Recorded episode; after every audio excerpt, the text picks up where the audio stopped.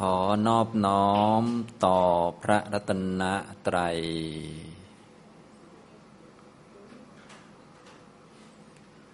สวัสดีครับท่านผู้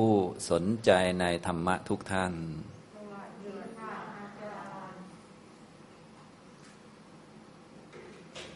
วันนี้เราก็มาเรียนธรรมะต่อจากคราวที่แล้วนะครับ การเรียนธรรมะนะครับ ตอนนี้เราก็เรียนอยู่ในคำพีร์คุทนิกายธรรมบท ถึงวรรคที่ 23 ชื่อว่านาควักนะครับ ก็คำพีร์ธรรมบทก็เป็นคำพีร์ที่รวบรวมบทธรรมที่พระพุทธองค์ได้ทรงแสดงคำว่าบทบทก็คือหมวดหรือกลุ่มนะ หมวดธรรมหรือกลุ่มธรรมหลัก ๆ ที่พระพุทธองค์ทรงแสดงนะก็จะมี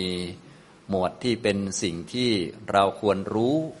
ควรเข้าใจให้ชัดเจน พอรู้แล้วก็จะได้หมดจากกิเลส หมดอวิชชาได้นะทีนี้เราก็ต้องรู้ก่อน อวิชชาเนี่ยมันปกปิดอะไรไว้ ก็ปกปิดอริยสัจสี่ไว้นะสัจจะคือทุกข์มันก็มีอยู่แล้วจัดจะเลย บางท่านก็ เดินชนจนร้องโอยเลยนะเจ็บปวดทรมาน ร้องห่มร้องไห้ จนบางทีก็บีบคั้นหัวใจจนออกมาทางร่างกายเป็นบีบเป็นน้ำตาออกมา เป็นเสียงคร่ำครวญต่างๆนานา จนบางคนรับไม่ได้ก็เป็นโรคประสาทไปเลยก็มีนะแต่ว่าอาวิชชามันก็ปิดไม่ให้เห็นว่านี่คือทุกข์นะ นี่คือสัจจะนะนะอย่างนี้พอไม่เห็นก็เลย อยากจะมาเกิดกันอยู่นะยิ่งยิ่งเป็นสัตว์อบายด้วยแล้ว ก็ยิ่งทุกข์หนักเลยนะไม่เป็นตัวของตัวเองเลย คนอยากจูงไปทางไหนก็ไปทางนั้น อย่างเช่นหมาน้อยอย่างนี้เป็นต้นน่ารักดี เขาก็ใส่โซ่ที่คอ โซ่นั้นก็อาจจะทำด้วยเชือกหรือว่าทำด้วยทองคำก็แล้วแต่เถอะนะแต่บางทีสุนัขนั้นมันก็อาจจะอยากเดินไป ฉี่ที่เสาไฟฟ้าอย่างนี้เป็นต้น พวกเจ้านายก็ดึงคอไปทางนั้นทางนี้นะถ้าเป็นสุนัขมันก็คงไม่ได้มีความสุขอะไรนักหนาหรอก มันก็อยากจะกระโดดคาบคอเจ้าของนั่นแหละเหมือนกัน มันโมโหนะนะแต่ครั้นทำอย่างนั้นเดี๋ยวก็ไม่มีอยู่ไม่มีกินอีก เพื่อปากท้องก็ทำเป็นยอมๆไปงั้นแหละอย่างนี้เป็นต้น อันนี้เอาก็เรียกว่า สวมวิญญาณหมามาพูดนะก็ร้วนเป็นทุกข์ทั้งนั้นเลยเนี่ยนะแต่ว่าอาวิชชามันก็ปกปิดไม่ให้เห็นนะ เห็นแต่ความน่ารักของสุนัขว่าอย่างนั้นไปซะอีกนะสุนัขกก็น่ารักหลายคนก็เลยเป็นทาสสุนัขกก็มีทาสแมวก็มี อะไรเยอะแยะไปหมดเลยนะครับนะถ้ายิ่งหนักไปกว่านั้น อาการจิตที่ตกเป็นทาสของสุนัข เห็นว่าสุนัขมันดี แมวมันดีเนี่ยชาติถัดไปเราก็ต้องไปเกิดเป็นลูกแมวอีก ลูกสุนัขอีกโอ้โห นี่ก็ยิ่งไปกันใหญ่เลยทีนี้มันก็ยิ่งลำบากกันไป แต่คนก็ไม่เห็นกันนะเนี่ยไม่เห็น ตัวที่ปกปิดไม่ให้เห็นตัวนี้ก็คืออวิชชานั่นเองนะอันนี้นะครับ หมวดธรรมหมวดแรกที่พระพุทธเจ้าของเราได้ทรงแสดงก็คือเรื่องอริยสัจนั่นเอง เพื่อให้เราได้รู้จักเอามาแก้อวิชชานะอย่างนี้ก็ใครรู้สัจจะสี่รู้จักทุกขว่าเป็นทุกข์เพราะทุกข์มันก็เป็นทุกข์อยู่แล้ว มันไม่เป็นอย่างอื่นนะครับ สมุทัยตัณหาเป็นเหตุเกิดทุกข์ความไม่มีทุกข์ภาวะไร้ทุกข์ก็มีแต่นิพพาน ที่จะแจ้งนิพพานก็มีอย่างเดียวคือมรรคแปดจะไปนิพพานด้วยวิธีการอื่น เทคนิคอื่นๆนะจะเป็นเจ้าเทคนิคอะไรขนาดไหนก็ใช้กับนิพพานไม่ได้นะพวกเรานี้พวกเทคนิคเยอะนะมาบ้านหลังนี้ก็อ้าวลงถนนเส้นนั้นเส้นนี้เทคนิคนู้นนี้นั้น โดนตำรวจจับก็จ่ายสตังค์เขาไปหน่อยอะไรเงี้ยเทคนิคแต่ละคนก็ว่ากันไป พวกหัวกฎหมาย หัวหมอก็เถียงตำรวจเลยอ่า ทั้งสองคนก็ตำรวจก็ปล่อยเหมือนกันนะเทคนิคเขาเยอะ แต่ว่ามันใช้ไม่ได้กับเรื่องนิพพานนะ นิพพานมันไม่ได้มีเทคนิคอะไร ก็คือมันก็เป็นของมันอย่างนั้นแหละที่จะแจ้งได้ก็มีอย่างเดียวก็คือต้องมีมรรคแปดนะไม่ได้ว่าจะต้องเทคนิคนู้นนี้นั้นมันตรงไปตรงมานะใครมีมรรคแปดประชุมหรือเกิดกับจิต ก็เห็นนิพพาน ใครไม่มีก็ไม่ได้เห็นก็เท่านั้นตรงไปตรงมา นะครับ อันนี้ก็คือหมวดธรรมแรกที่พระพุทธเจ้าของเราประกาศออกมา ก็เพื่อเอามาแก้กิเลสแก้อวิชชานะอย่างนี้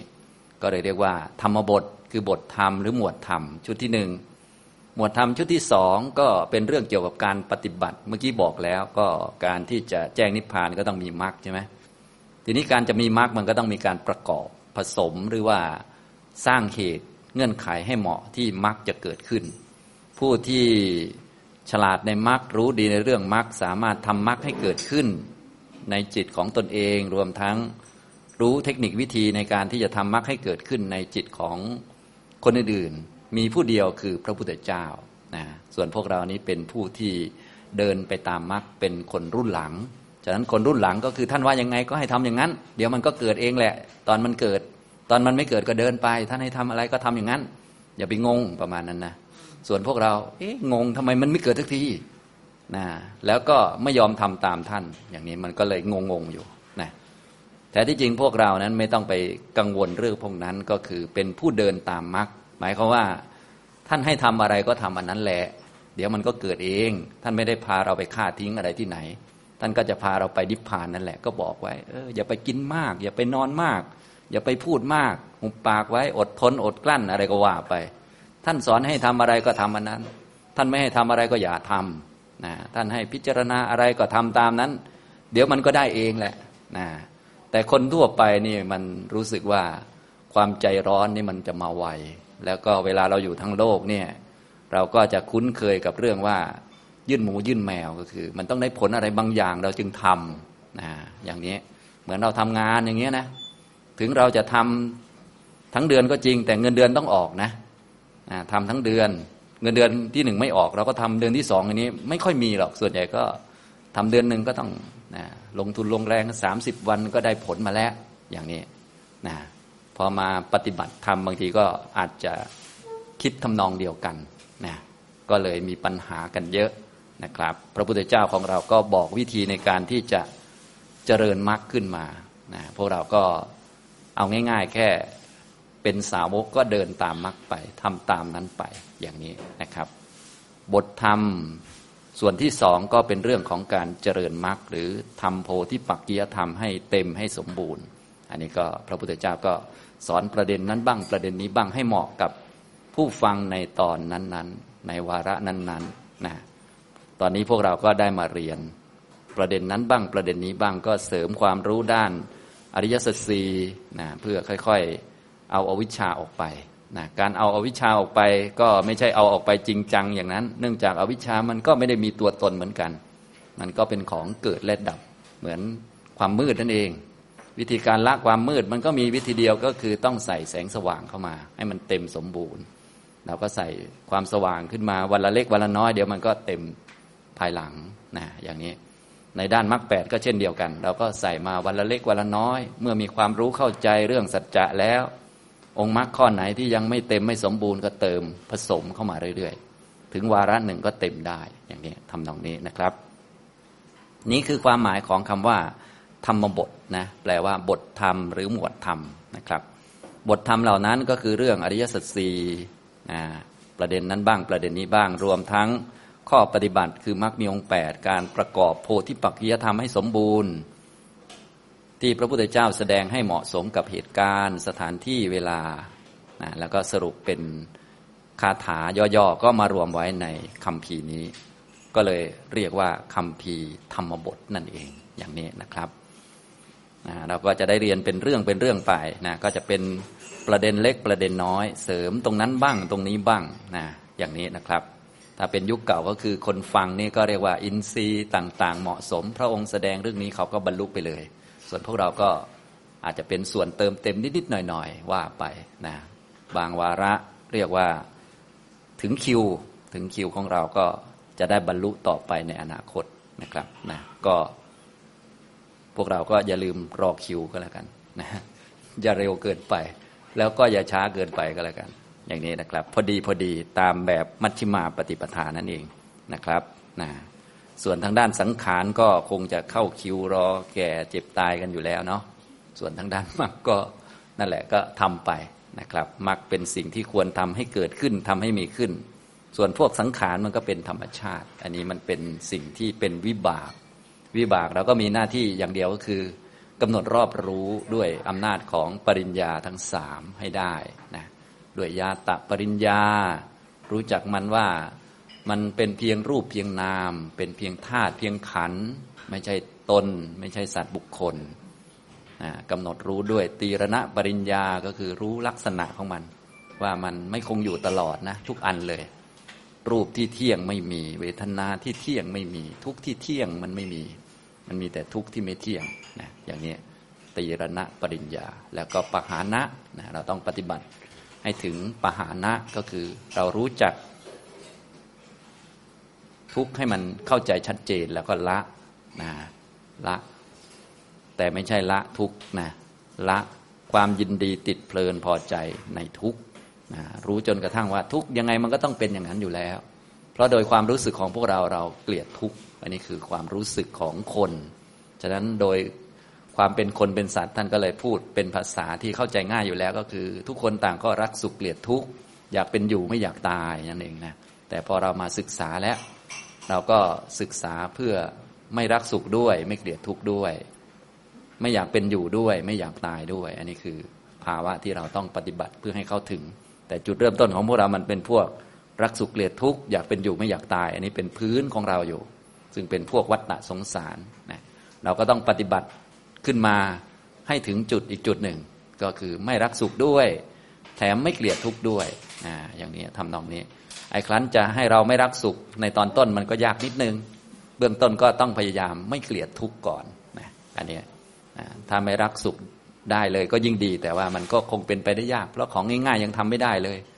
ก็คือเกลียดทุกข์เนี่ย มันก็ว่าไปแล้วมันก็ง่ายกว่ารักสุขอยู่นะอย่างนี้ทำนองนี้ พวกเราก็เลยต้องทำก่อนก็คือ อย่าไปเกลียดความทุกข์นั่นเองนะอย่าไปเกลียดความทุกข์ มีทุกข์อะไรบ้างนะก็อย่าไปเกลียดมันอย่างเช่น เจ็บป่วยอย่างนี้นะก็ต้องฝึกที่จะเห็นว่ามันเป็นเรื่องธรรมดา ไปเกลียดมันก็เป็นกิเลสของเราเองมันก็ไม่ได้เกี่ยวอะไร เป็นอาการแสดงออกที่หนักของตัณหาเท่านั้นเองก็เรียกว่า วิภวะตัณหา มันจะออกอาการมาทางด้านปฏิเสธผลักไสนะเป็นอาการของตัณหาอย่างหนึ่ง ซึ่งตัณหาที่ละได้เร็วที่สุดก็คือ วิภาวะตัณหา อันนี้พวกเราก็เรียนมาหมดแล้ว คือถ้าเป็นศัพท์ทางธรรมะเนี่ยมันก็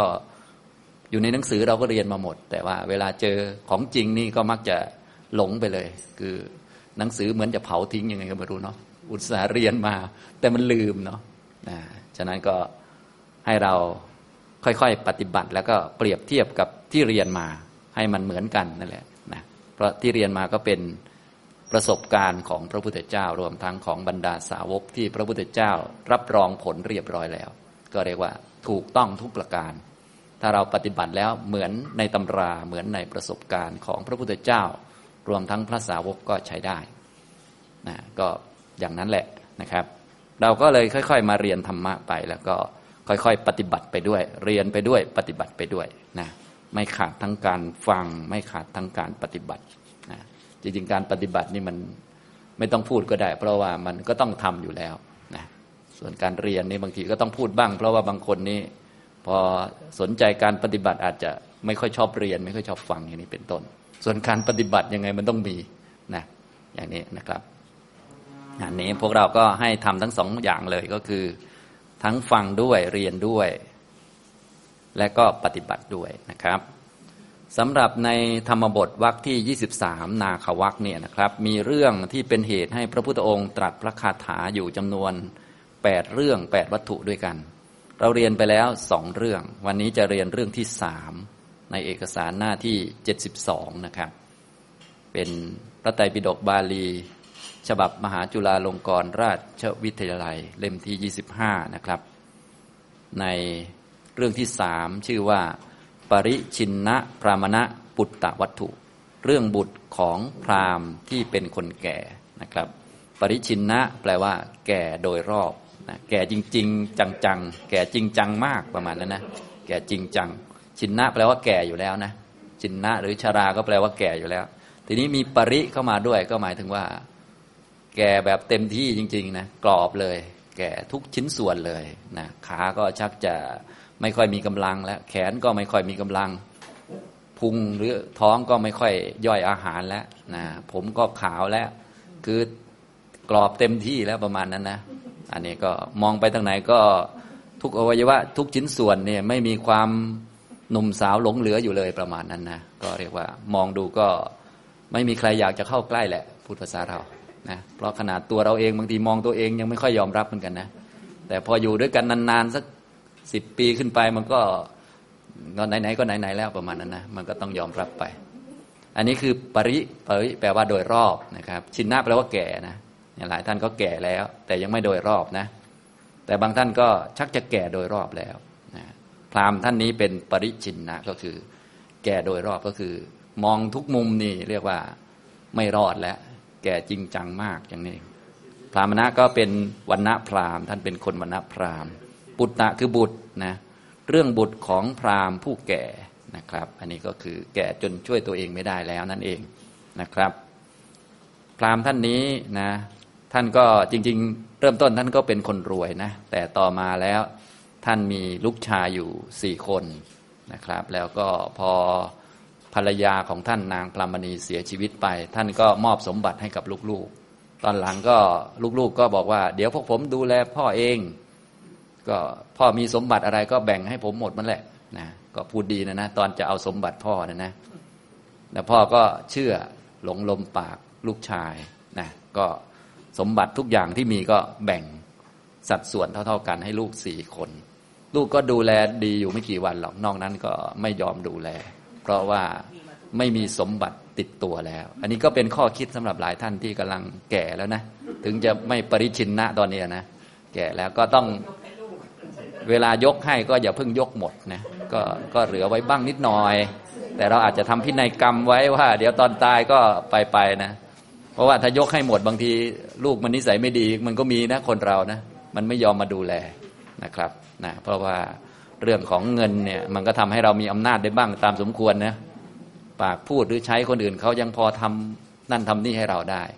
นะถ้าเราเป็นคนมีสมบัติบ้างเนี่ย พูดอะไรลูกมันก็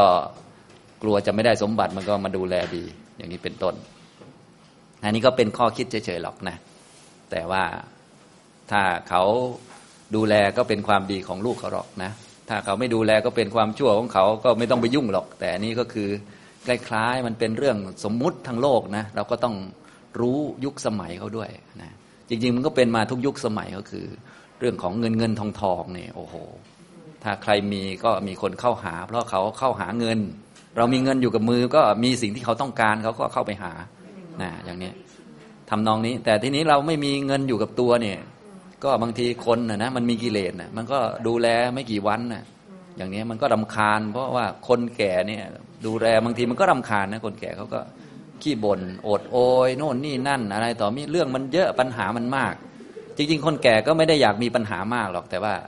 เขามีปัญหาจริง ๆ เช่นเขากินอาหารอันนี้ไม่ได้ เคี้ยวไม่ไหวนู่นนี่นั่นอะไรต่อมีอะไรนะมันอย่างนี้ทำนองนี้ แล้วบางทีนิสัยเขาตอนเวลาเขาแก่ลงเขาก็เขาจะเกิดใหม่ไงพอจะเกิดใหม่ก็นิสัยเด็กไงนิสัยเด็กก็จะอาจจะเอาแต่ใจบ้าง พอไม่ได้ดังใจก็โวยวายตีโพยตีพายก็นิสัยเหมือนเด็กนั่นแหละแต่เด็กมันมีความน่ารักไง ส่วนคนแก่มันมีความน่าเกลียดอยู่กับตัว แล้วก็เงื่อนไขอื่นมันก็หลากหลาย ถ้าเป็นเด็กเนี่ยมีนิสัยไม่น่ารัก ป่วยวายบ้าง หรือถามโน่นถามนี่บ้างจำอะไรไม่ค่อยได้บ้าง หรือว่าไม่ค่อยรู้เรื่องอะไรต่างๆ ถามบ่อยๆ เขาก็ยังให้อภัยในแง่ที่ว่าเฮ้ยเด็กมันเพิ่งเกิดมา มันไม่รู้เรื่องอย่างนี้ส่วนคนแก่จริง ๆ ก็ไม่รู้เรื่องเหมือนกัน เพราะว่ามันจำไม่ได้ มันลืมก็ต้องถามบ่อยเหมือนเด็กแหละนั่นอะไรนี่อะไรกินยังไง แต่ว่าเขารำคาญ เพราะว่าเฮ้ยเกิดมาตั้งนานแล้วอายุตั้งเยอะแล้วไม่รู้ได้ยังไงเนี่ยมันมันก็เลยกลับตลปัดกันเยอะอยู่ อันนี้ก็เป็นโทษของชรานะโทษของชรา ฉะนั้นท่านไหนชราแล้วก็ก็ได้เห็นโทษของชรา เป็นเด็กจริง ๆ ก็มีโทษเยอะแยะ เพราะว่าเด็กเนี่ยมันจะเอาแต่ใจ แล้วก็อาจจะทำร้ายพ่อแม่โดยที่มันไม่ได้ตั้งใจ ตีพ่อตีแม่โน่นนี่นั่นโวยวายโวกเวก ซึ่งสิ่งเหล่านั้นก็เป็นกรรมแล้วนะต้องรับผลต่อไปในอนาคตนะก็สรุปแล้วทุกอันก็มีโทษหมดนั่นแหละนะ วัฏสงสารมันเป็นอย่างนี้ เราก็เลยต้องอยู่ด้วยความระมัดระวังนะครับสำหรับพราหมณ์ท่านนี้เมื่อแก่ตัวแล้วให้สมบัติลูกไปทั้งหมดเลย ลูกก็ทิ้งนะตอนแรกก็ดูแลดี แต่ตอนหลังมาก็ทิ้ง เพราะว่าเชื่อเมียเชื่อภรรยานะครับนะก็ใครๆก็ไม่อยากดูแลคนแก่เนาะมันเหนื่อยรวมทั้งเสียเงินเสียทองเยอะด้วย ไหนแก่กว่านี้ไหนจะเป็นโรคนั้นโรคนี้อีกก็โยนไป ให้ลูกคนอื่นๆดูแล ท้ายที่สุดก็โยนออกนอกบ้านไปเลย ท่านก็เลยเป็นขอทานไปอะไรไป ตอนหลังมาก็ได้มาคุ้นเคยกับพระพุทธเจ้า พระพุทธเจ้าก็ได้ให้คาถาไป แล้วก็ไปพูดในที่ชุมนุมของพวกพราหมณ์นะอย่างนี้ ทีนี้ดีว่าในยุคนั้นยุคสมัยที่ เป็นพุทธกาลในเมืองนั้น ในสถานที่ที่พราหมณ์ท่านนี้อยู่เนี่ยเขามีกฎกติกาของชุมนุมพราหมณ์อยู่ว่าตระกูลพราหมณ์ตระกูลใดที่เอาเงินของพ่อแม่มานะพ่อแม่เป็นคนให้สมบัติไป แล้วไม่ดูแลพ่อแม่จะต้องถูกฆ่าทิ้งนะเขามีกฎตายตัวของเขาอยู่นะถ้าไม่เข้ากฎนี้ก็ต้องทำมาหากินเอง ส่วนคนไหนเอาเงินพ่อแม่ไปเนี่ยจะต้องดูแลพ่อแม่เขาเหมือนคล้าย ๆ เป็นกฎหมายของพราหมณ์เขาไว้ คือในอินเดียเนี่ยเขาจะมีในยุคเก่าเนี่ยเขาเวลาที่เป็นหมู่บ้านถ้าโดยเฉพาะหมู่บ้านพราหมณ์เนี่ยเขาจะมีกฎระเบียบ แล้วก็จะมีพราหมณ์ที่เป็นหัวหน้าเนี่ยเป็นเหมือนศาลเป็นเหมือนผู้รักษากฎอะไรประมาณนี้นะครับ ในยุคนี้ก็อาจจะพอมีอยู่บ้างที่เป็นเชิงประเพณีอะไรต่างๆนะครับ ในยุคนั้นก็เป็นอย่างนั้น พอเรื่องเป็นดังนี้แล้วนะพราหมณ์เขาก็ไปกล่าวคาถาที่พระพุทธเจ้ามอบให้ว่าให้ไปพูดคาถานี้นะพราหมณ์นะเดี๋ยวจะเล่าเรื่องให้ฟังละเอียดต่อไปนะ ก็พราหมณ์ก็ไปกล่าว บอกว่าลูกเอาสมบัติเราไปแล้วไม่ยอมดูแลนะ ลูกเนี่ยมันไม่ดีเท่ากับไม้เท้าเลย ไม้เท้ายังดีกว่า เพราะว่าไม้เท้ามันยังตีหมาก็ได้นะหรือว่าทำให้เราเดินเป็นขาที่สามก็ยังได้ เรานั่งแล้วลุกไม่ค่อยขึ้น ไม้เท้ายังดีกว่าลูกเลย เพราะว่าทำให้เราลุกขึ้นได้ ส่วนลูกมันไม่ได้มาพยุงเราเลย สู้ไม้เท้าก็ไม่ได้ว่าอย่างนั้น อันนี้คือคาถาที่พระพุทธเจ้ามอบให้พอเขาไปพูดคาถานี้ในวงพราหมณ์ปุ๊บเขาก็สืบกัน ใครเป็นลูกของพราหมณ์นี้นะอย่างนี้ก็เจอลูกสี่คนนะก็ต้องมาร้องขอชีวิตเลย เพราะว่าเขามีกฎอยู่ว่าถ้าใครเอาเงินพ่อแม่ไปแล้วไม่เลี้ยงเนี่ย จะต้องถูกฆ่านะอย่างนี้ พ่อก็เลยให้อภัยบอกว่าท่านครับ ไม่ต้องฆ่าเขาหรอกเขาจะดูแลผมนะอย่างนี้เขาก็เลยอะโอเค ถ้ามีการดูแลกันแล้วก็ไม่เข้ากฎ นะอย่างนี้ทำนองนี้ ต่อมาแล้วพราหมณ์นี้ก็ลูกๆกก็ดูแลเป็นอย่างดีเลย เรียกว่าทำตามกฎหมายตามตามกฎระเบียบของยุคสมัยนั้นเป็นอย่างดี พราหมณ์นี้ก็เลยเรียกว่าสำนึกบุญคุณของพระพุทธเจ้าที่ทำให้ท่านไม่ลำบากในตอนแก่นะก็เวลาที่มีงานมีอะไรต่อมีอะไร ลูกถามว่าเวลาผมมีงานมงคลจะทำยังไงดี ถ้าเป็นสมัยเก่าก็คือทำพิธีพราหมณ์ใช่ไหมแต่พราหมณ์นี้เขาได้ชีวิตที่ดีมาจากพระพุทธเจ้า เวลาลูกจะทำมงคลต่าง ๆ ก็ให้นิมนต์พระพุทธเจ้าพร้อมภิกษุสงฆ์นี่มาทำพิธีต่าง ๆนานาอย่างนี้นะครับ ตอนหลังมาพวกลูกของเขาก็มีการที่ดูแลพราหมณ์นี้เป็นอย่างดี โดยการทุกเช้านะทุกวันเนี่ยก็จะทั้งสี่คนก็จะ เอาอาหารมาให้พ่อ พ่อก็เลยคล้ายๆกับเอาคนละครึ่ง ตัวเองก็เอาจากลูกสองคนนะเนื่องจากอาหารมาสี่ส่วน เพราะลูกมีสี่คน อีกสองส่วนก็ให้ถวายพระเป็นประจำเลยตลอดชีวิตอย่างนี้นะตอนหลังมาก็ลูกทั้งสี่คนก็เลยคุ้นเคยกับพระพุทธเจ้าแล้วก็ได้มาเฝ้าพระพุทธเจ้า พระพุทธเจ้าก็เลยได้ตรัสคาถานี้ เกี่ยวกับเรื่องในชาดก ก็คือเรื่องในมาตุโปสกะชาดกนะเรื่องของช้างกุญชรชื่อว่าธนปาลกะ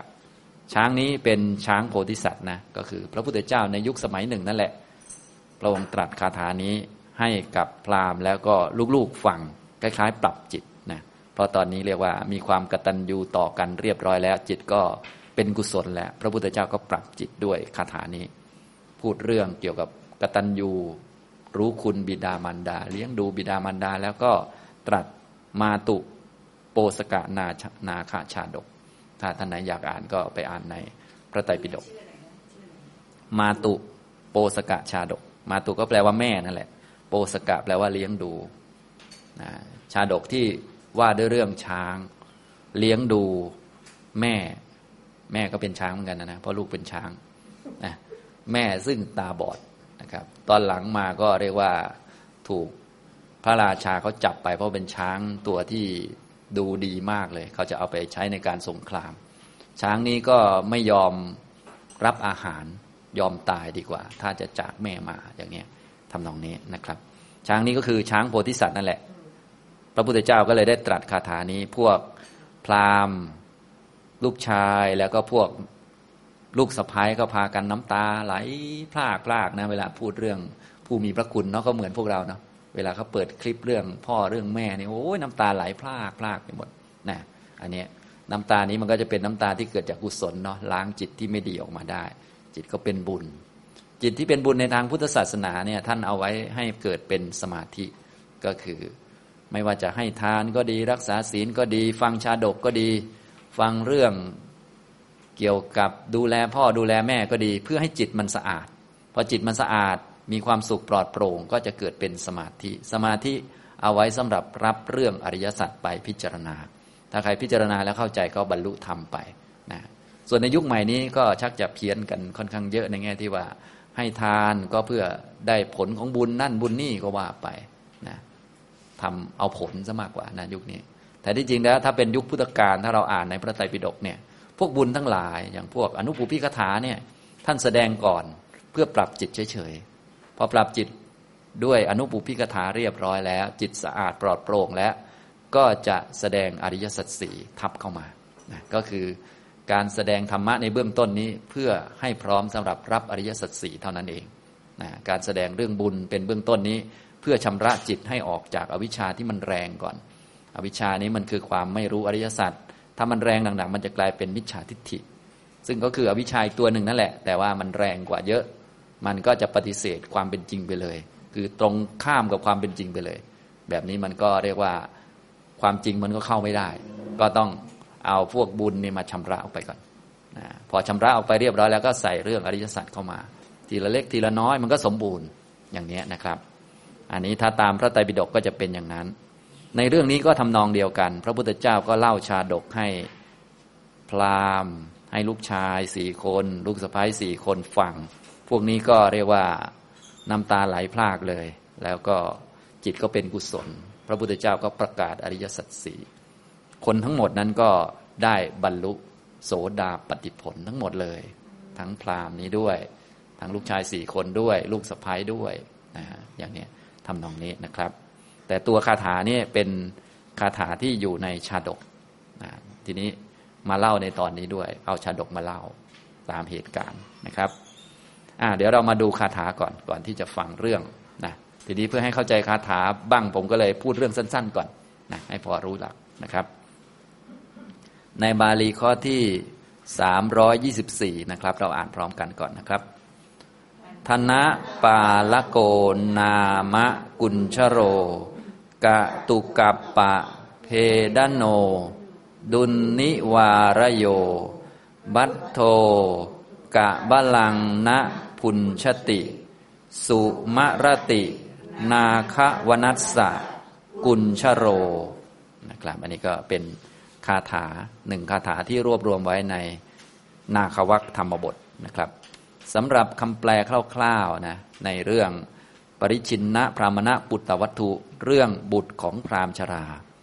พระผู้มีพระภาคตรัสพระคาถานี้แก่บุตรสี่คนของพรามชราดังนี้ ข้อ 324 ช้างกุญชรชื่อธนะปาลกะ ตกมันจัดห้ามได้ยาก ถูกขังไว้ไม่ยอมกินฟ่อนหญ้า เพราะระลึกถึงแต่นาควันนะครับ อันนี้ก็เป็นคำแปลโดยคร่าวๆนะ ท่านก็มีฟุตโนตไว้ให้ด้วย ฟุตโนที่สามนาควันหมายถึงป่าช้าง เป็นที่อยู่ของช้างพังแม่ของช้างธนปาลกะนะครับช้างธนปาลกะนี่เป็นช้างโพธิสัตว์นะครับอะเรามาดูบาลีก่อนก่อนที่จะได้เล่าเรื่องให้ฟังในอัตถกถารวมทั้งเล่าเพิ่มเติมจากในชาดกแต่จะไม่อ่านให้ฟังนะจะเล่าเป็นเรื่องไปเลยนะครับท่านใดสนใจก็ค่อยไปอ่าน ดูบาลีซะก่อนนะครับ ธนะปาลโกนามะกุญชโร กะตุกัปปะ เพดโน ดุลนิวารโย วัตโทกะบาลังนะพุญชติสมรตินาคาวนัสสะกุญชโร กุญชโรเนี่ยเป็นลักษณะของช้างเป็นช้างชนิดหนึ่งเขาเรียกถ้าทับศัพท์ก็ช้างกุญชรนั่นเองนะเป็นช้างพิเศษชนิดหนึ่ง ช้างกุญชรเนี่ยก็จะเป็นช้างที่เรียกว่ามีพละกำลังเยอะ เรียกว่าถ้าคู่ต่อสู้ถ้า เอามันหนึ่งตัวสู้กับช้างอื่นๆเนี่ยหนึ่งพันเนี่ยเรียกว่ามันชนะชนะช้างอื่นๆสมมุติเอามาชักเยอะกันนะเอาช้างกุญชรมาหนึ่งเชือก แล้วช้างอื่นๆหนึ่งพันเชือกเอามาชักเยอะกันนะก็ช้างกุญชรก็จะชนะอันนี้เรียกลักษณะพิเศษของช้างกุญชรแล้วก็จะมีเป็นลักษณะเป็นเผือกขาวๆนะครับตัวโตๆก็เรียกว่าเป็นช้างพิเศษที่ถ้าเป็นพวกนายหัตถาจารย์ยุคเก่าๆเขาก็เป็นช้างสำหรับ เข้าศึกสงครามแล้วก็เป็นช้างที่เรียกว่าสำหรับพระราชา เป็นช้างที่ฝึกได้ง่ายนั่นเองนะกุญชโรก็เป็นช้าง เป็นวงของช้างชนิดหนึ่ง ตอนนี้ก็เป็นพระโพธิสัตว์นั่นเอง ไปเกิดเป็นช้าง พระพุทธเจ้าของเรานี่แหละ ตอนชาดกนะ กุญชโร ช้างกุญชร ธนะปาลโกนามะ ชื่อว่าธนะปาลกะนะเป็นช้างชื่อว่าธนะปาลกะ อันนี้ก็ไม่ต้องแปลก็ได้เป็นชื่อช้าง ถ้าจะแปลก็ธนะแปลว่า ทรัพย์สมบัตินะปาลโกแปลว่ารักษา รักษาทรัพย์สมบัติฝังทรัพย์สมบัติไว้ก็คือ ได้ทำความดีไว้ เยอะแยะทำดีกับคนที่เรียกว่าระดับสูงนะถ้าคนดีในระดับสูงในทางโลกโลก ทางโลกิยะก็คือบิดามารดาของตน เรียกว่าคนระดับสูงของลูกๆนะครับนะอย่างนี้ถ้าเป็น ระดับสูงทางด้านธรรมะ ระดับสูงทางด้านธรรมะก็พระอรหันต์นะครับ ถ้าเป็นระดับทางโลกโลกไม่ต่างถึงพระอรหันต์อะไรก็คือบิดามารดา อันนี้คือคนระดับสูงของบุตรของแต่ละคนแต่ละคนนะครับ ก็ในที่นี้ช้างชื่อว่าธนปาลกะ ก็เป็นช้างที่ดูแล แม่ของตัวเองที่ตาบอดนั่นเองนะครับ เป็นช้างโพธิสัตว กาตุกับปะเพทโน เป็นช้างที่ตกมันหนักมากนะเพทโนแปลว่าตกมันนะครับ ตกคือแตกแตกมันไม่ใช่ช้างที่อยู่ในลักษณะปกติ เป็นช้างที่เรียกว่าเครียดจัดประมาณนั้นนะทำไมมันเครียดจัด เพราะว่ามันคิดถึงแม่มัน แล้วมันไม่ได้กินข้าวเจ็ดวันมาแล้วนะอย่างนี้นะครับ เนื่องจากว่าช้างธนปาลกะเนี่ยตอนหลังมันถูกจับมา เขาเลี้ยงดูแม่ของเขาอยู่ที่ถ้ำแห่งหนึ่ง ตอนหลังนายหัตถาจารย์ไปจับมาเพื่อมาถวายพระราชา พระเจ้าพมทัตแคว้นกาสีเนี่ยนะพมทัตก็เป็นชื่อตำแหน่งนะพระราชาทุกองค์ก็ชื่อพมทัตหมดแหละแคว้นกาสีเนี่ยนะครับนะอันนี้ มันก็เครียด เพราะว่าแม่มันตาบอดหากินเองไม่ได้นะมันก็เลยตั้งใจว่ามันจะไม่รับอาหาร ตอนนี้ก็เวลาผ่านไปก็เจ็ดวันทั้งคิดถึงแม่ด้วย ทั้งอาหารไม่ได้กินด้วย มันก็เลยตกมันจัดก็คือมันเครียดจัดนั่นเองช้างเครียดจัดนะทุกท่านก็คงรู้เวลาช้างมันเครียดนี่มันก็ทำอะไรได้หมดอะแต่ว่าช้างตัวนี้เป็นช้างโพธิสัตว์ มันคุมจิตได้เก่งนะความเป็นจริงแล้วมันสามารถที่จะเรียกว่าฆ่าใครก็ได้ทำลายเมืองก็ได้ แต่มันไม่ทำเพราะมันกลัวบาปนั่นเองเป็นช้างโพธิสัตว์ ถึงจะเครียดยังไง คิดถึงแม่ยังไงอะไรยังไงนะ มันก็เรียกว่าคุมตัวเองอยู่ ถ้าเป็นช้างธรรมดาก็คงคุมตัวเองไม่อยู่ก็อาจจะวิ่งชนโน่นชนนี่ไปแล้วทือกระทืบคนบ้างอะไรบ้างไปแล้ว ดุลนิวารโยห้ามได้ยากนะช้างตัวนี้นะ ใครก็ห้ามไม่ได้ เนื่องจากเป็นช้างที่มีพละกำลังเยอะ บัตโทเป็นช้างที่ถูกขังไว้ในโรงช้างแห่งหนึ่งในเมืองแคว้นกาสีนั่นแหละ กะพลังณพุนชติ ย่อมไม่บริโภคย่อมไม่กิน ซึ่งอาหารกับพลังก็คืออาหารของช้าง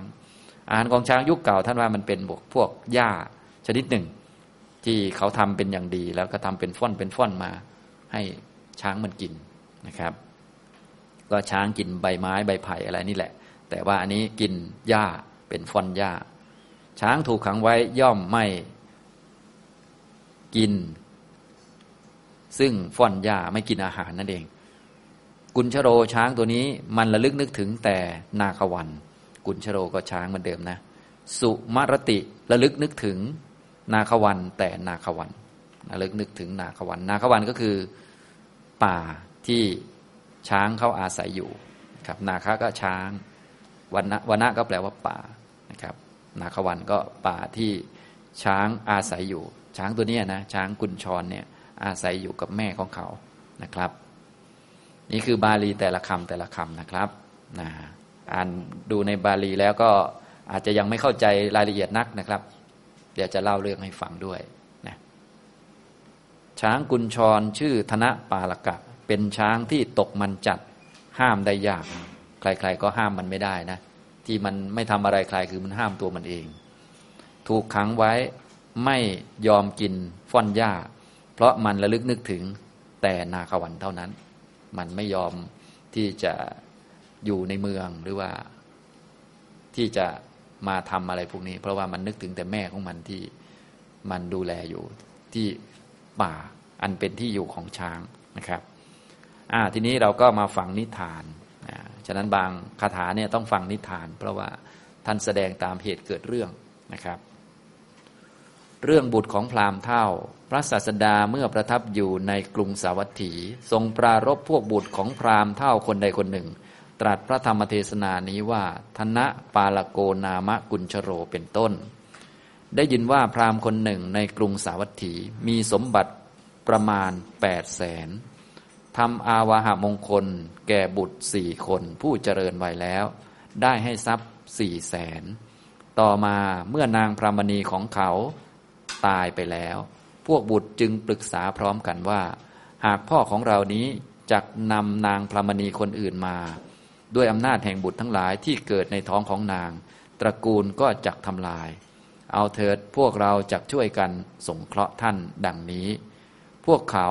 บำรุงพราหมณ์เท่านั้นอยู่ด้วยปัจจัยมีอาหาร เครื่องนุ่งห่มเป็นต้นอันประณีต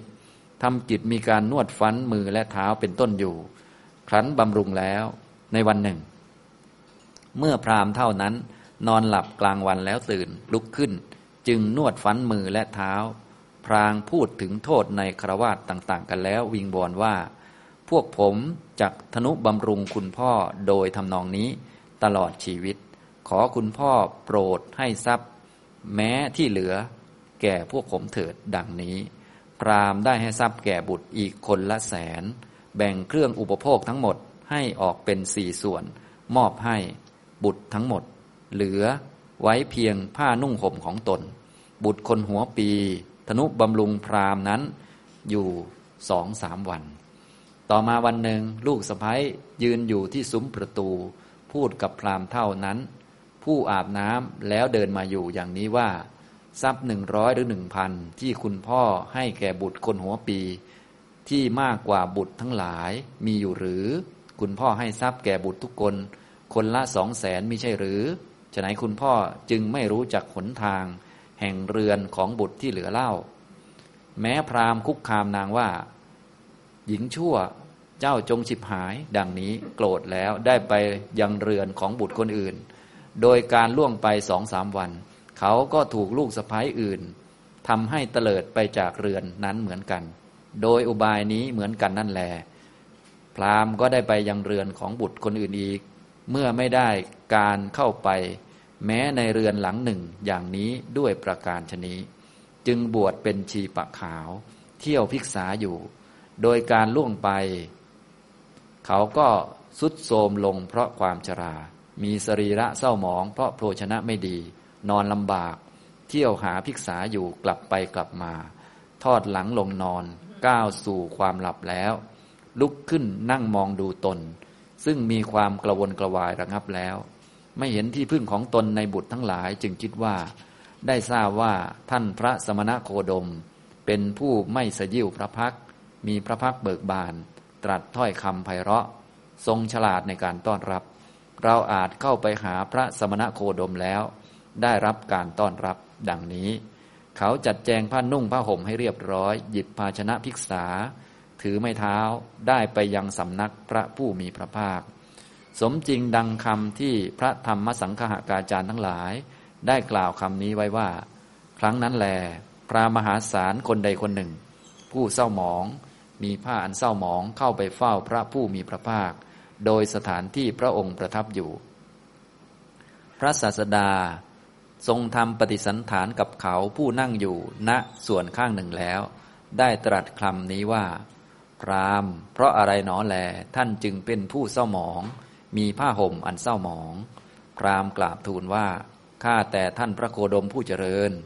ข้าพระองค์มีบุตรอยู่สี่คนในโลกนี้ บุตรเหล่านั้นถูกภรรยายุยง จึงขับข้าพระองค์ออกเสียจากเรือน พระศาสดาตรัสว่า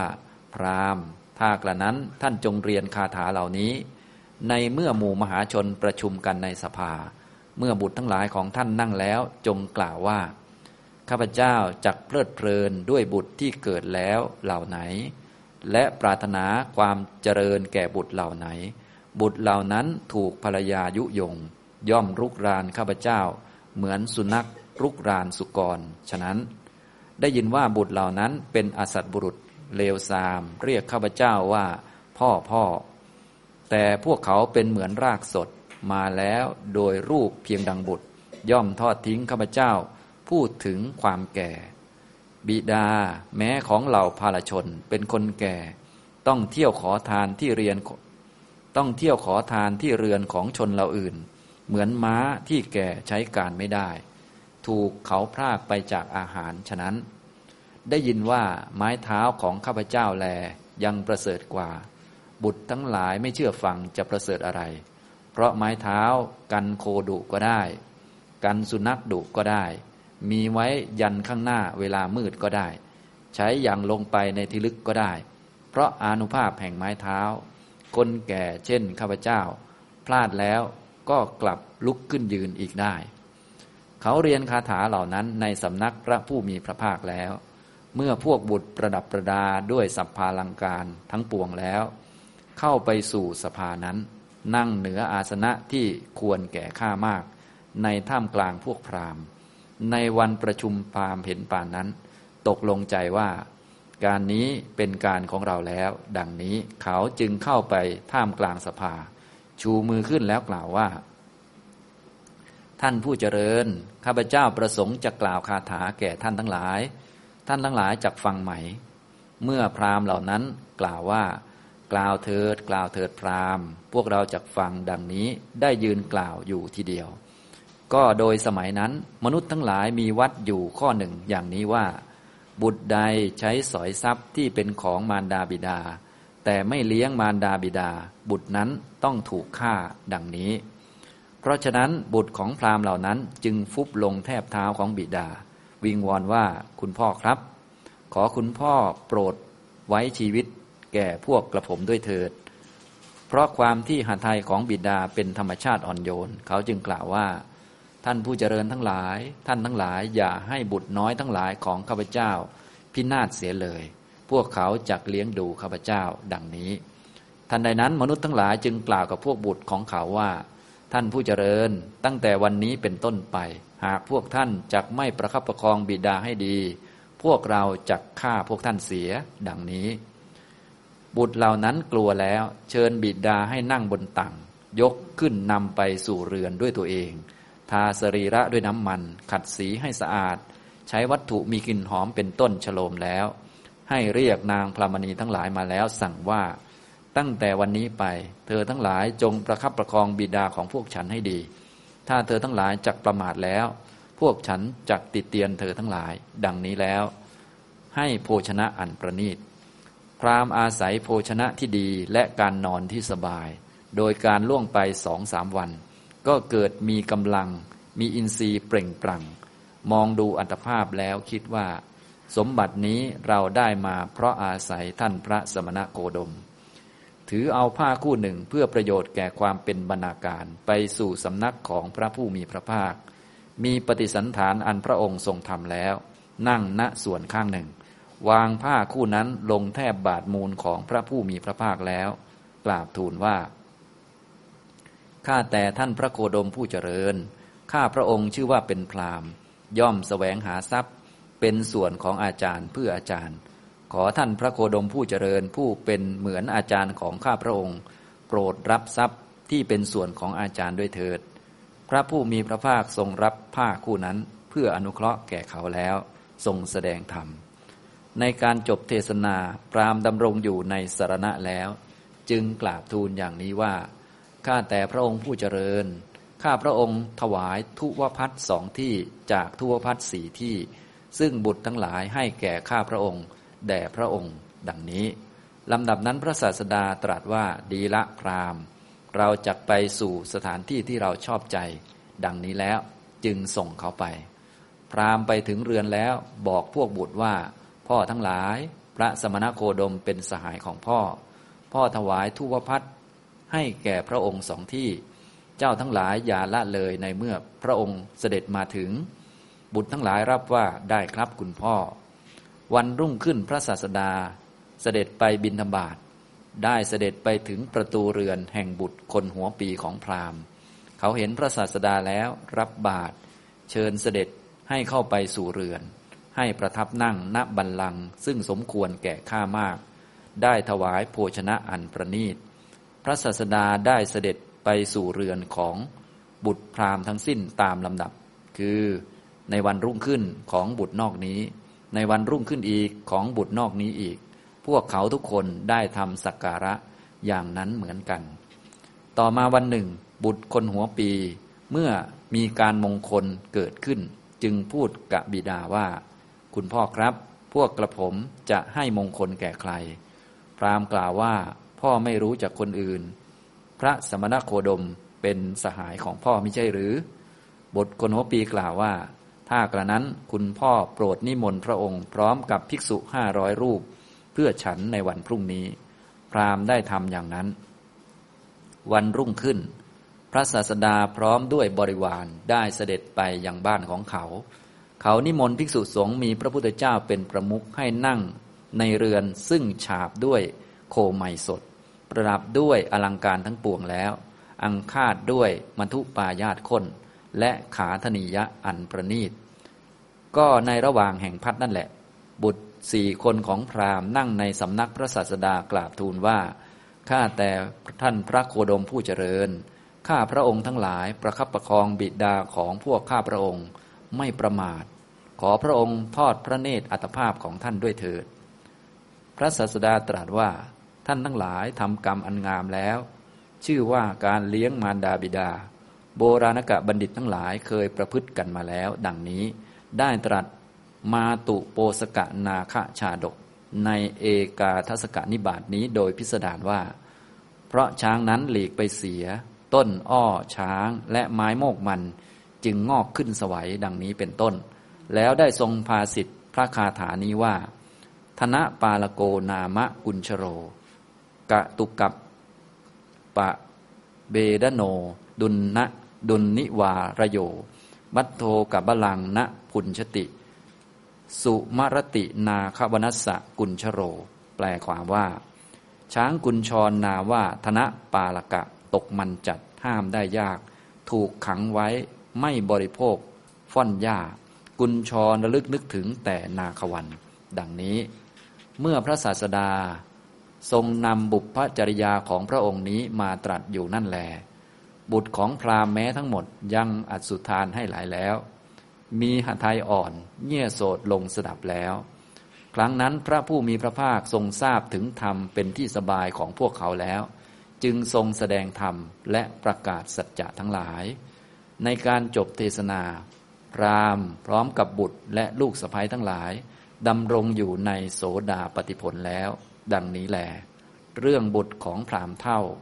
จบนะอันนี้ก็เป็นเรื่องที่เรียกว่าเหมือนโลกโลกเลย ก็เป็นเรื่องลูกกับพ่อกับแม่นะซึ่งพ่อก็เป็นคนวันณะพราหมณ์ ซึ่งมีฐานะดีนะมีสมบัติอยู่ แปดแสนในยุคเก่าก็เยอะพอสมควรทีเดียวก็ถือว่าอยู่ในค่อนข้างร่ำรวยอยู่สบายนะต่อมาเขามีสมบัติแปดแสนเขามีลูกชายสี่คนก็แบ่งให้คนละแสน คนละแสนก็หมดไปแล้วสี่แสนนะเขาก็เหลืออยู่สี่แสนนะตัวพ่อเนี่ยที่เป็นพราหมณ์นี่มีสมบัติเหลืออยู่สี่แสนลูกก็มาดูแลดี จริง ๆ มันหวังสมบัตินะนะนะอย่างนี้ ก็มาดูแลดีทั้งสี่คนเลย ถ้ามาดูแลสักคนหนึ่งบางทีก็อาจจะให้คนใดคนหนึ่งใช่ไหมนี่ก็ดูแลทั้งสี่คนเลย จริง ๆเขาก็ให้ไปแล้ว คนละแสนคนละแสนก็จริง ๆ ลูกก็น่าจะพอใจแล้วนะ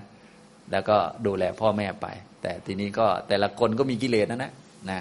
ลูกก็หลีกไปมีครอบครัวกันนะอย่างนี้ทำนองนี้ก็ได้ไปคนละแสนคนละแสนก็เยอะอยู่ ก็ดูแลพ่อเป็นอย่างดี ต่อมาวันหนึ่งพวกลูกๆก็คงจะประชุมกันมาหรือไงไม่ทราบ อยากได้สมบัติเพิ่มหรือไงก็ไม่ทราบ ตามเรื่องก็ไม่ได้บอก เห็นแต่บอกว่า พรามนี่ก็นอนสบายลูกก็นวดไป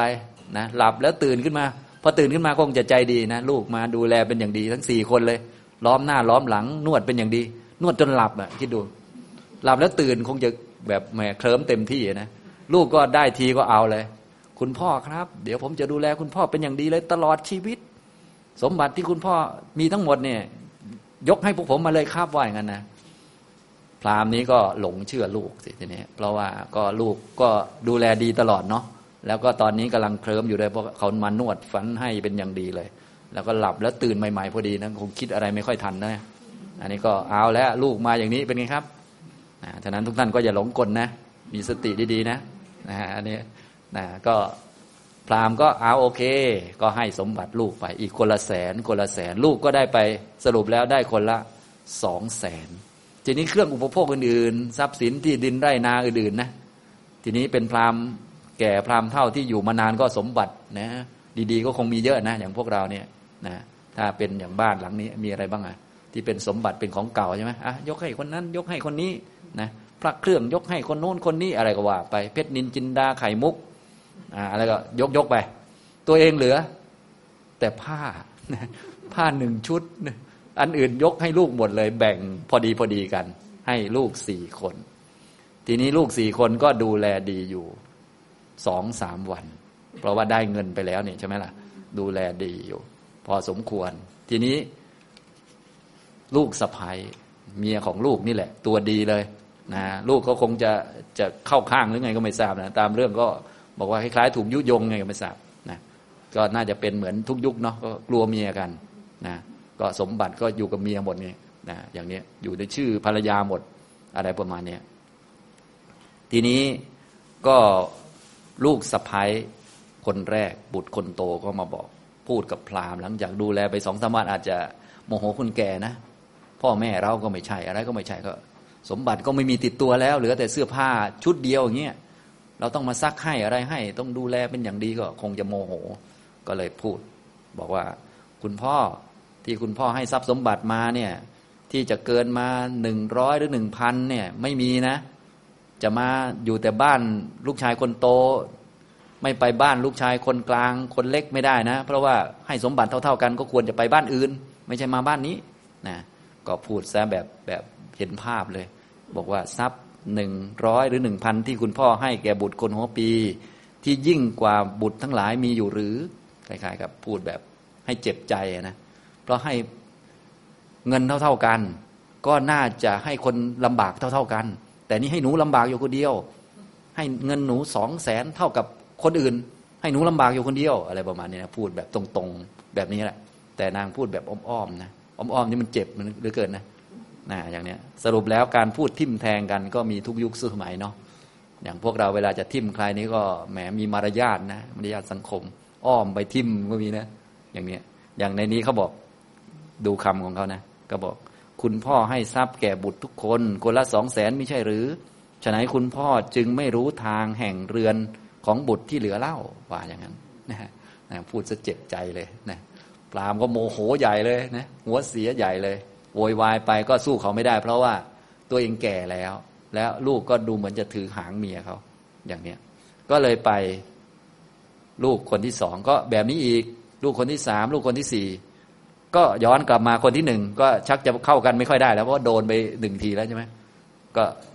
หลายรอบเข้าก็ทีนี้ก็ไปเรือนไหนก็ไม่ได้ซะแล้วทรัพย์ไม่มีนะอย่างนี้ฉะนั้นผมจึงพูดเกริ่นตั้งแต่ขึ้นต้นว่า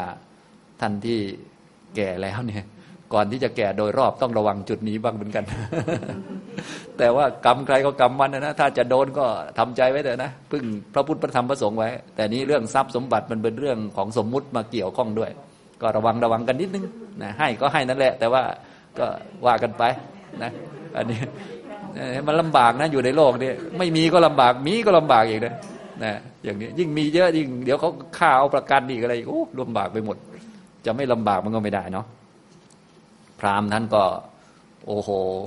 นะโดนอย่างนี้ก็คนเราเนาะมันก็มีศักดิ์ศรีเนาะคนเป็นพราหมณ์นี่มีศักดิ์ศรีเยอะ แล้วก็พราหมณ์ยุคเก่าเขาก็นั่นแหละพอแก่เขาก็มักจะออกบวชอยู่แล้ว ท่านก็เลยอะลูกไม่ดูแลก็ จริง ๆ ก็อยากจะอยู่บ้านนั่นแหละ แต่ว่าพอมันเป็นอย่างนี้แล้วก็เลยบวชเป็น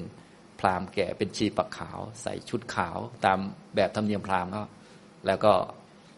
ขอผู้อื่นกินไปวันๆนะทีนี้อยู่ไปอยู่มาก็อาหารการกินเนาะ แก่ด้วย หากินก็ลำบากที่นอนก็ไม่ดีก็หงอยเหงาเศร้าส้อย แล้วก็แก่โดยรอบเลยทีนี้นะทุกสิ่งทุกอย่างมองดูก็น่าสังเวชตัวเอง ลองคิดดูคนเคยรวย เป็นพรามที่คนนับหน้าถือตา ในวันนี้เป็นยังไงครับ ในวันนี้ ในวันนี้แกงอมเลย ขอคนอื่นอยู่ แต่ก่อนมีคนกราบคนไหว้ เชิญไปทำพิธีนั้นพิธีนี้นะ ไม่ใช่ธรรมดา ตอนนี้ ยากจนต้องเที่ยวขอคนอื่นก็มาดูตัวเอง โอ้โหสังเวชตัวเอง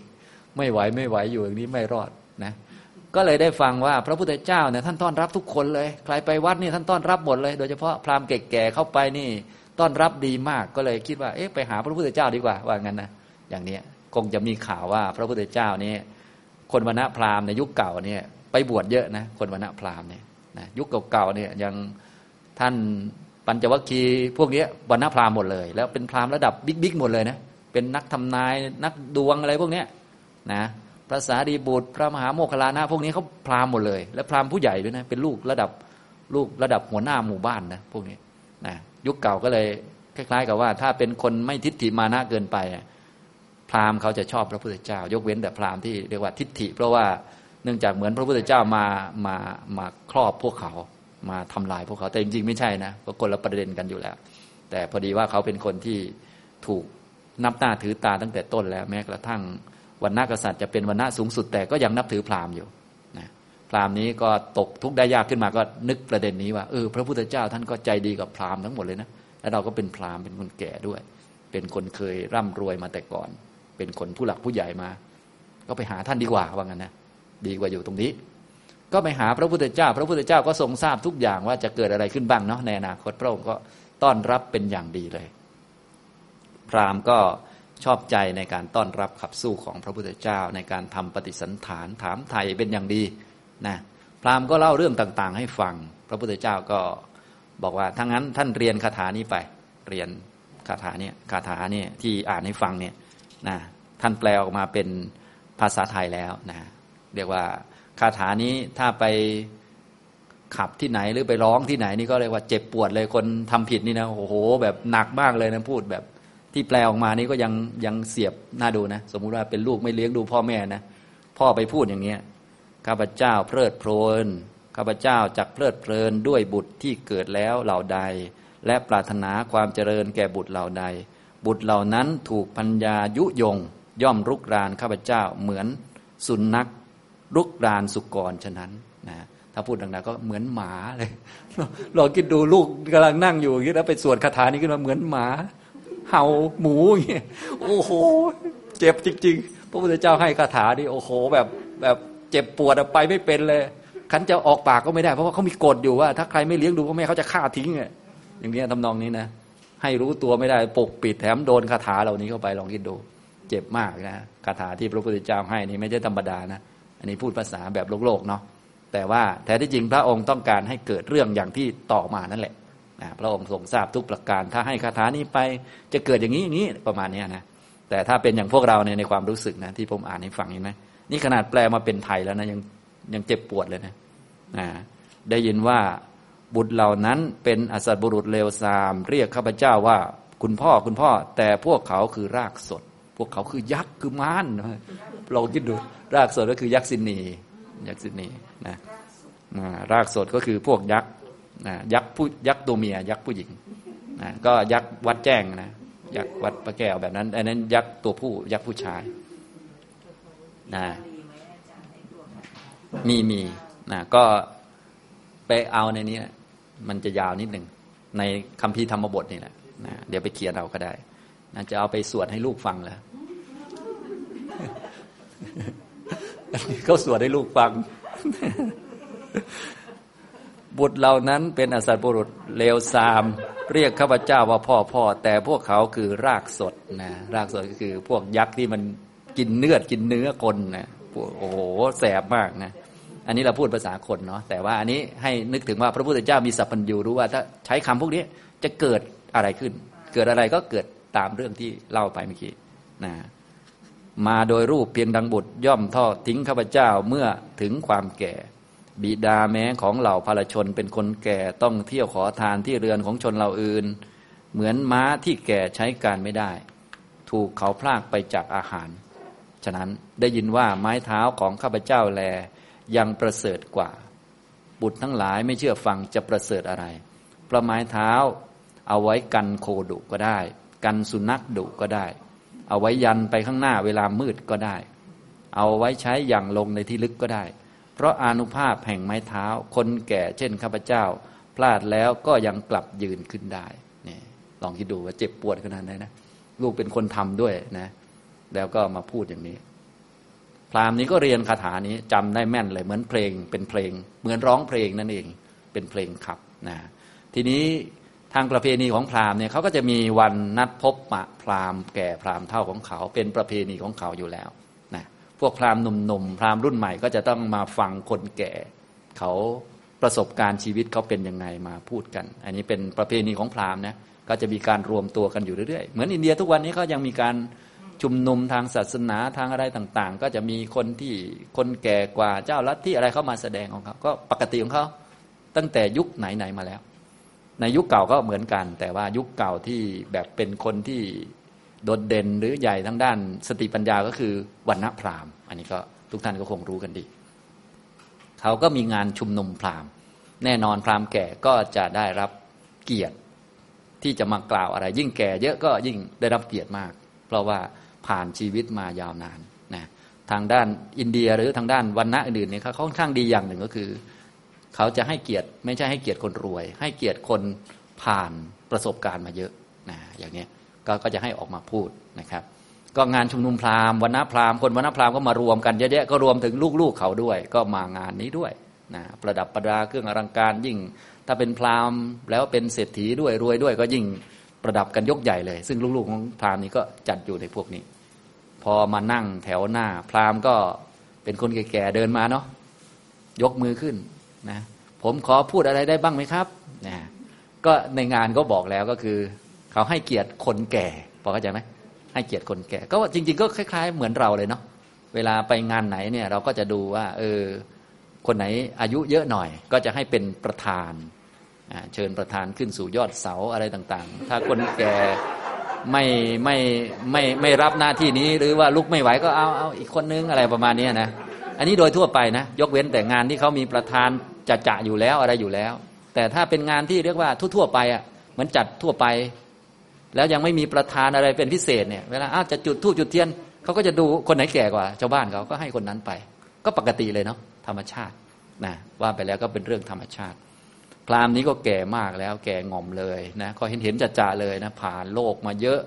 ทั้งความเป็นคนรวยความเป็นคนจนไม่เหลืออะไรนี่ก็เรียกว่าโอ้โหน่าจะฟังประสบการณ์ท่านนี้ พอยกมือว่า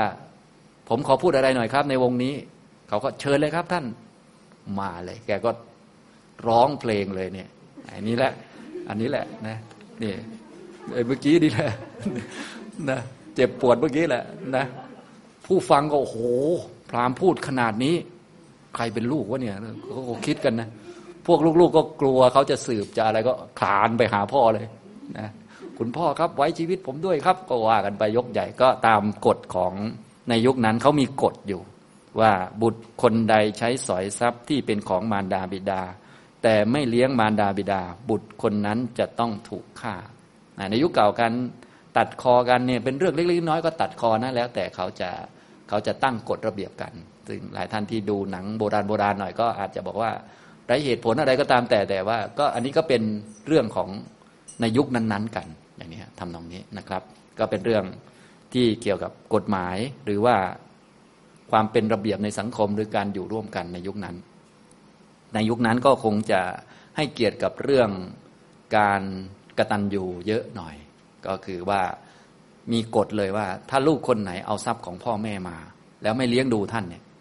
จะต้องถูกฆ่านะฉะนั้นถ้าจะไม่อยากถูกฆ่าก็ต้องไปทำมาหากินเองอย่าเอาของพ่อของแม่ประมาณนั้น ถ้าเอาของท่านจะต้องดูแลท่านนะเรียกว่าอย่างนี้เขามีกฎเลยนะครับ พวก ลูกของพราหมณ์เนี่ยได้ฟังคาถานี้เข้าก็กลัวเขาจะสืบแล้วก็ไปฆ่าตัวเองทิ้งก็เลยต้องขออภัยจากคุณพ่อก็กราบเท้าเลย คุณพ่อครับให้ชีวิตผมด้วยครับก็ว่าไปนะก็แน่นอนแหละพ่อก็ก็ใจก็อ่อนโยนอยู่แล้ว ก็บอกว่าเออพวกท่านอย่าไปฆ่าลูกของเรานะ เพราะว่าเขาจะเลี้ยงดูเราเป็นอย่างดีว่าอย่างนั้นนะทีนี้ลูกก็เลยเลี้ยงดูพ่อเป็นอย่างดีเลย ตามกฎระเบียบเลยอย่างนี้นะครับทำนองนี้ ต่อมาพราหมณ์ก็เลยนึกถึงอุปการะคุณที่พระพุทธเจ้าได้แนะนำท่านก็คือได้ให้คาถานี้มาจนท่านได้สมบัติอย่างนี้ขึ้นมา ท่านก็เลยเอาผ้าไปถวายพระพุทธเจ้า พระพุทธเจ้าแสดงธรรมก็ถึงไตรสารณคมนะถึงพระพุทธพระธรรมพระสงฆ์เป็นสารณะ ทั้งๆทที่แต่เดิมเขาเป็นวรรณะพราหมณ์นะต่อมาก็ถ้าพูดภาษาเราก็ทิ้งธรรมเนียมพราหมณ์มาเป็นชาวพุทธเต็มตัวแล้วนั่นเองพอเป็นชาวพุทธทีนี้ ก็เริ่มเข้าสู่วงจรของทางพุทธศาสนาก็คือ บุตรของเขาก็ทุกบ้านนะสี่บ้านก็ส่งอาหารมาให้ ก็สี่สำรับนั่นแหละ ส่งอาหารมาทุกเช้าเลยเขาก็บอกเดี๋ยวพ่อเอาสองส่วนอีกสองให้ถวายพระสมณะโคดมนะฉะนั้นต้องดูแลพระสมณะโคดมให้ดีนะ ก็เลยไปนิมนต์พระพุทธเจ้าไว้ไปกล่าวไว้ พระพุทธเจ้าก็บอกว่า ก็ได้โอเค ดีแล้วแหละพราหมณ์ แต่เราจะไปตามที่เราชอบใจนะ ไปเรือนไหนก่อนก็ได้นะเราเนี่ยไปตามสะดวกเลยว่างั้นนะพระพุทธเจ้าก็ทำอย่างนั้นนะก็พระองค์รู้วิธีอยู่แล้ว วันแรกก็ไปบุตรคนโต วันที่สองก็ไปคนรอง วันที่สามก็ไปคนที่สามวันที่สี่ก็ไป คนที่สี่ก็วนไปวนมาอย่างเงี้ยพวกลูกก็แบบแหมต้องคอยดูว่าวันนี้พระพุทธเจ้าจะมาไหมอะไรประมาณนี้นะก็ดูแลเป็นอย่างดีนะครับ ต่อมาก็คุ้นเคยกันเรียบร้อยแล้ว ตอนนี้ก็ตระกูลพราหมณ์ตระกูลนี้ก็กลายเป็นชาวพุทธแล้วทีนี้นะก็ดูแลภิกษุสงฆ์ต่าง ๆ จนกระทั่งเกิดงานมงคล ปกติงานมงคลของพราหมณ์เขาคงไม่ต้องถามใครนะเขาก็มีพิธีของเขาอยู่แล้ว โกนจุกเอยอะไรเอยบ้านเราก็มีใช่ไหมเอาพิธีเข้ามา แต่ว่าตอนนี้เขาเป็นชาวพุทธแล้วนะก็เรียกว่าพอมีงานมงคลมาก็ถาม คุณพ่อครับ จะทำมงคลยังไงดี พ่อก็บอก เอา้าก็ไปนิมนต์พระพุทธเจ้าไงนะก็นิมนต์มา พระพุทธเจ้าก็เสด็จมาพร้อมภิกษุทั้งหลาย พวกลูกๆก็มางานมงคลครบเลย พ่อลูกสี่คนลูกสะพ้ายมาครบนะพระพุทธเจ้าก็เลยได้ตรัสเนี่ยมาตุโปสกะนาคะชาดกเนี่ยนะก็ลูกๆเขาก็รายงานว่าก็กลัวว่าพระพุทธเจ้าจะไม่ทราบหรือไงก็ไม่ทราบเพราะว่า เขามีกฎอยู่ ถ้าไม่เลี้ยงพ่อใช่ไหมเดี๋ยวจะถูกฆ่า ก็เลยฆ่าพระองค์เลี้ยงพ่อเป็นอย่างดีเลยนะ พระองค์ดูดูดูท่านอ้วนท้วนสมบูรณ์เลยว่ากันนะพระพุทธเจ้าก็อนุโมทนาว่าดีแล้วท่านทำดี เพราะว่าโบราณกะบัณฑิตบัณฑิตผู้ฉลาดในตั้งแต่โบราณมาเนี่ยแม้ขณะเกิดเป็นช้างก็ยังทำมา พระองค์ก็เลยได้ตรัส มาตุโปสกะนาคะชาดก มาตุแปลว่าแม่ แม่ช้างตาบอด โปสกะแปลว่าเลี้ยงดู นาคะก็คือช้าง ชาดกที่ว่าด้วยช้างเลี้ยงดูแม่ที่ตาบอด ในคำพีชาดกพุทธกนิกายชาดกนะถ้าท่านใดต้องการจะอ่านละเอียดนะครับนะอย่างนี้แล้วก็ตรัสพระคาถาที่มีอยู่ในเรื่องนี้แหละสรุปมา ว่าช้างชื่อว่าธนปาลกะ ถึงแม้จะตกมันจัดห้ามได้ยากถูกขังไว้ก็ไม่บริโภคฟ่อนยา ช้างตัวนี้ลึกถึงแต่นาควันป่าอันเป็นที่อยู่ของช้างเท่านั้น มันนึกถึงแต่ตรงนั้นนะก็จะเล่าเรื่องย่อๆให้ฟัง เพราะว่าในนี้ท่านไม่มีเรื่องต้องไปอ่านในชาดกนะเรื่องย่อๆก็มีอยู่ว่า พระโพธิสัตว์ของเราก็คือ พระพุทธเจ้าของเราเนี่ยเสวยพระชาติเป็นช้าง ชื่อธนปาลกะเป็นช้างอุนชรช้างเผือก สูงใหญ่มากพละกำลังเยอะนะช้างตัวนี้มันก็เป็นช้างโพธิสัตว์ แล้วก็เป็นช้างมีปัญญาช้างฉลาด ตอนแรกก็อยู่ในโขลงเป็นหัวหน้าโขลง ตอนเป็นหัวหน้าโขลงมันก็รู้สึกว่าทำอะไรไม่ค่อยสะดวกหลากหลายประการ เวลาเป็นหัวหน้าก็ต้องให้ลูกน้องกินก่อน หัวหน้าจึงจะได้กินทีหลัง แล้วก็ช้างตัวเมียก็เรียกว่าคอยเสียดสีแต่มันมันก็ ไม่ค่อยได้อยู่คนเดียวมันลำคาญลำคาญช้างตัวเมียนะแล้วก็ลูกช้างก็มีเยอะ เพราะว่ามันเป็นช้างหัวหน้าใช่ไหมเมียก็เยอะนี่ลูกก็เยอะอีกทีนี้เวลาไปลงน้ำน้ำก็ไม่เคยใสเลยเพราะว่าลูกๆ มันจะวิ่งเล่นปุ๊บปุ๊บปุ๊บมันก็ขุนตลอดไงมันก็เซ็งนะและก็มันก็มีแม่ตัวหนึ่งที่ตาบอด เวลาจะดูแลแม่มันก็เป็นหัวหน้าโขลงมันก็ไม่มีเวลาดูแลก็เลยฝากเพื่อนๆช้างบอกว่า เอ้ยเอาอาหารไปให้แม่แม่อ้วนหน่อยอย่างเงี้ย ช้างมันพูดกันนะอันนี้เราเราเราสวมวิญญาณช้างนะพวกช้างพวกนั้นแทนที่จะเอาอาหารไปให้แม่ของของช้างธนปาลกะ ก็ดันไปกินเองซะอีกอย่างเนี้ยมันก็เลยขี้เกียจยุ่งกับพวกช้างเหล่านี้นะมันก็เลยคิดว่า โอ้ยเราอยู่คนเดียวดีกว่านะไหนจะเสียดสีกับช้างตัวเมีย ไหนจะลูกช้างเล่นน้ำเราก็ไม่เคยได้อยู่ตัวคนเดียวสบายๆปวดหัวกับเมียช้างทั้งหลายเนี่ย แล้วก็ลูกช้างที่วุ่นวายเนี่ย แล้วก็เพื่อนช้างที่ให้ดูแลแม่ช่วยก็ไม่ยอมดูแล ไม่เอาดีกว่า เราบำเพ็ญความดีก็คือดูแลแม่ของเราดีกว่า มันก็เลยตอนที่ช้างพวกนี้หลับไหลไป ไม่รู้เรื่องมันก็เลยหนีพาแม่หนีไปอยู่อีกที่หนึ่งก็คืออยู่ที่นาควันนี่แหละนะก็ป่าอันเป็นที่อยู่ของช้างตัวนี้ ไปอยู่ในถ้ำเอาแม่ไปไว้ที่ถ้ำมันก็เลี้ยงดูแลแม่เป็นอย่างดีเลย ดูแลกัน เวลาก็ผ่านไปตามสมควรนะอยู่ต่อมาวันหนึ่งก็มีผู้ชายหลงทางคนหนึ่งมานะผู้ชายหลงทางคนนี้เป็นพวกที่ในพราน นิสัยไม่ค่อยดีเท่าไหร่นะก็หลงทาง พอหลงทางแล้วทีนี้ก็เลยร้องห่มร้องไห้ว่าไม่เจอทางออกก็เลยโวยวาย แล้วก็ขอเจ้าที่เจ้าทางต่าง ๆ ว่าขอให้ช่วยข้าพเจ้าด้วยเถิดข้าพเจ้าหลงทางอะไรก็ว่าไปก็โวยวาย แล้วก็ขอนู่นนี่นั่น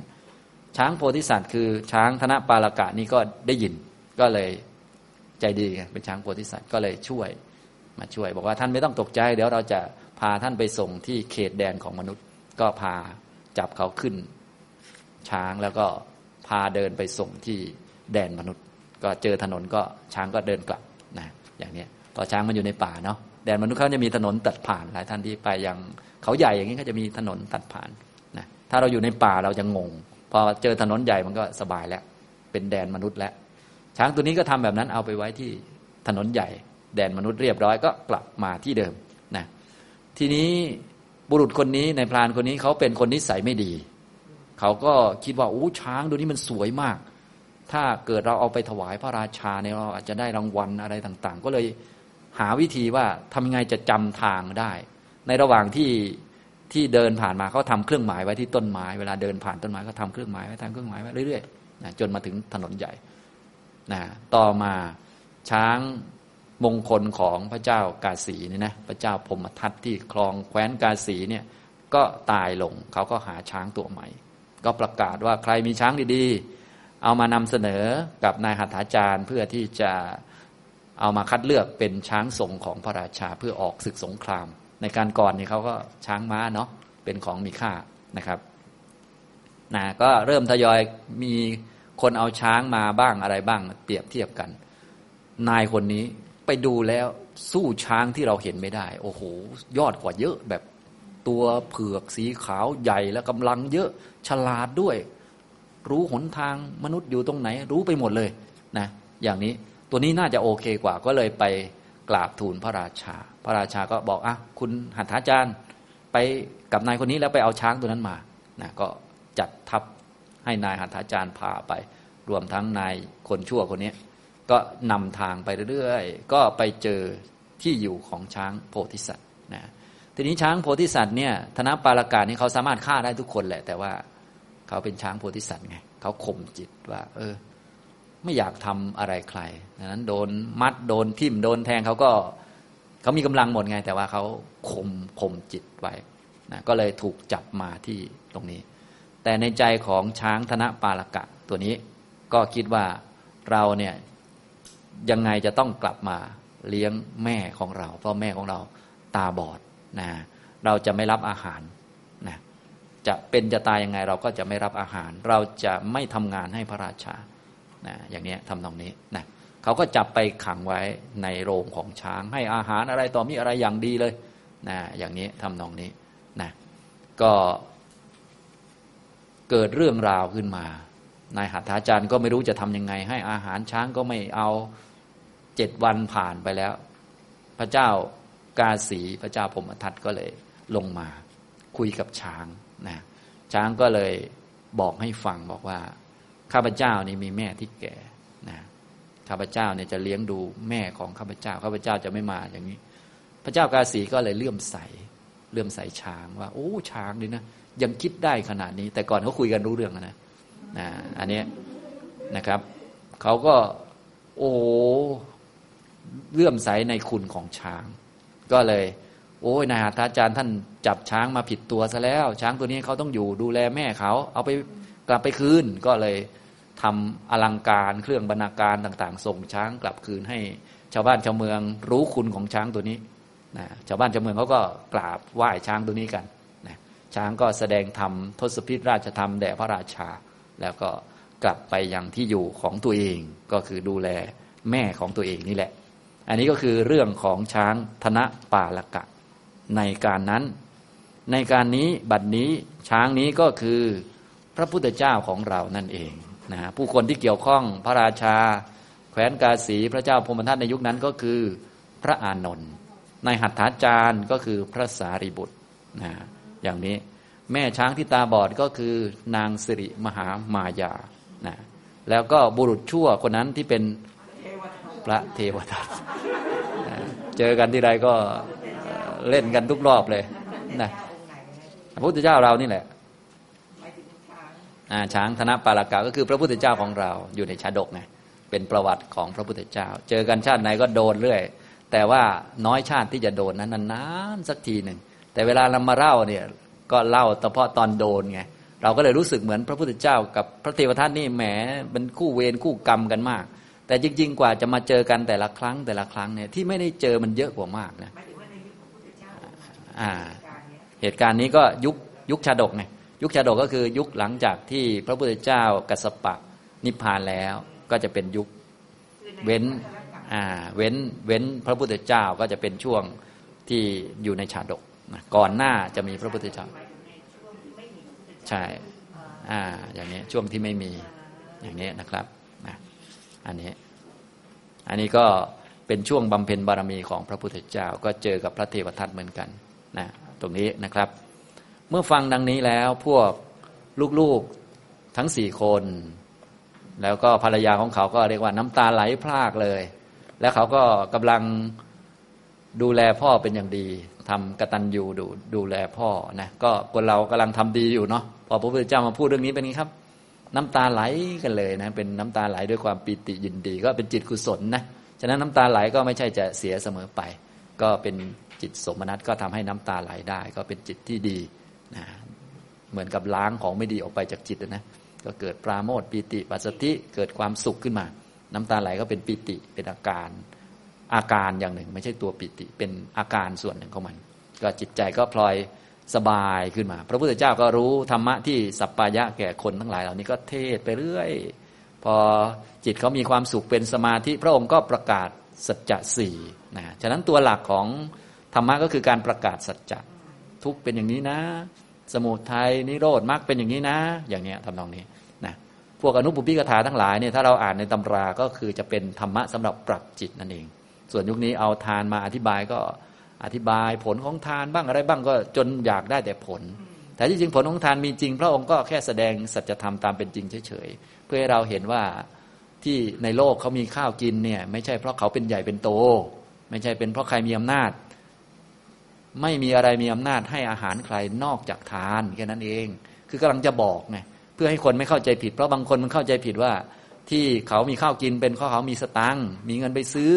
ข้าวเลยมีกิน เขาลืมนึกไปว่า บางวาระที่เขามีสตังทุกอย่าง แต่ว่า